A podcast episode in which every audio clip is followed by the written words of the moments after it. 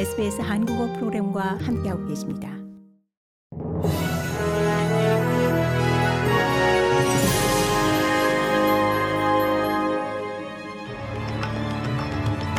(2023년 2월 1일) 수요일 오전에 SBS 한국어 간추린 주요 뉴스입니다.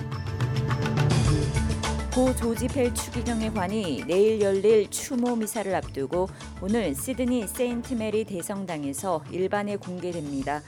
교황청 초대 재무원장을 지낸 향년 81세로 서거한 고 조지펠 추기경의 장례 미사는 이 바티칸에 있는 성 베드로 바실리카 성당에서 이미 가톨릭 전통 장례로 치러진 바 있습니다.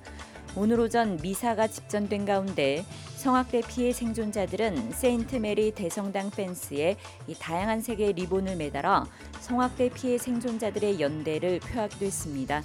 2일에는 앤소니 피셔 시드니 대주교가 집전하는 추모 미사가 거행된 후 고 펠 추기경은 시드니 세인트 메리스 성당의 지하에 안치될 예정입니다. 앨리스 스프링스의 주폭 범죄율을 낮추기 위한 음주 정책에 대한 권고 사항을 담은 보고서가 오늘 연방 정부와 노던 테리토리 정부에 전달됩니다. 노렐 앤더슨 센트럴 오스트레일리아 지역 통제관이 준비한 해당 보고서에는 주폭 범죄를 근절하기 위해 정부가 취해야 할 조치들과 관련해 이 광범위한 권고 사항이 담긴 것으로 전해졌습니다. 앨리스 스프링스에서 주폭 범죄가 급증하자 월요일과 화요일 주류 판매를 금지하고 이 주류 판매점 영업시간 단축 및 일일 구입량 제한 등의 3개월간의 조치가 이미 시행 중입니다.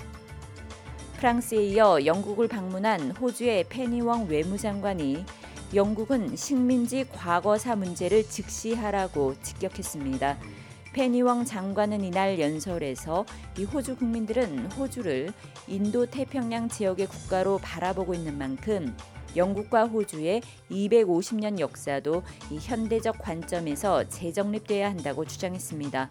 웡 외무장관의 이 같은 발언은 이 사실상 영국 정부에 대해 식민지 과거사에 대한 완곡한 사과 요구로 읽힙니다.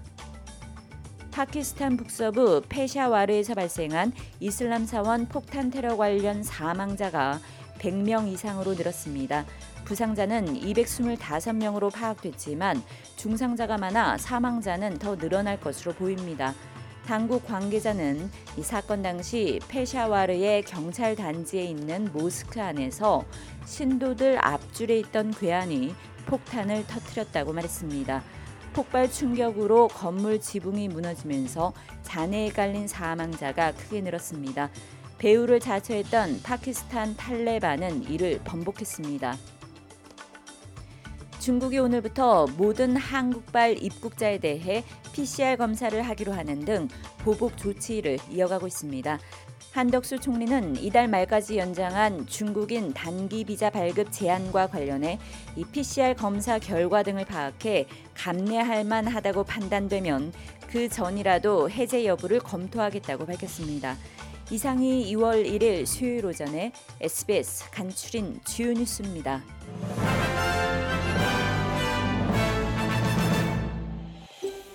더 많은 이야기가 궁금하신가요?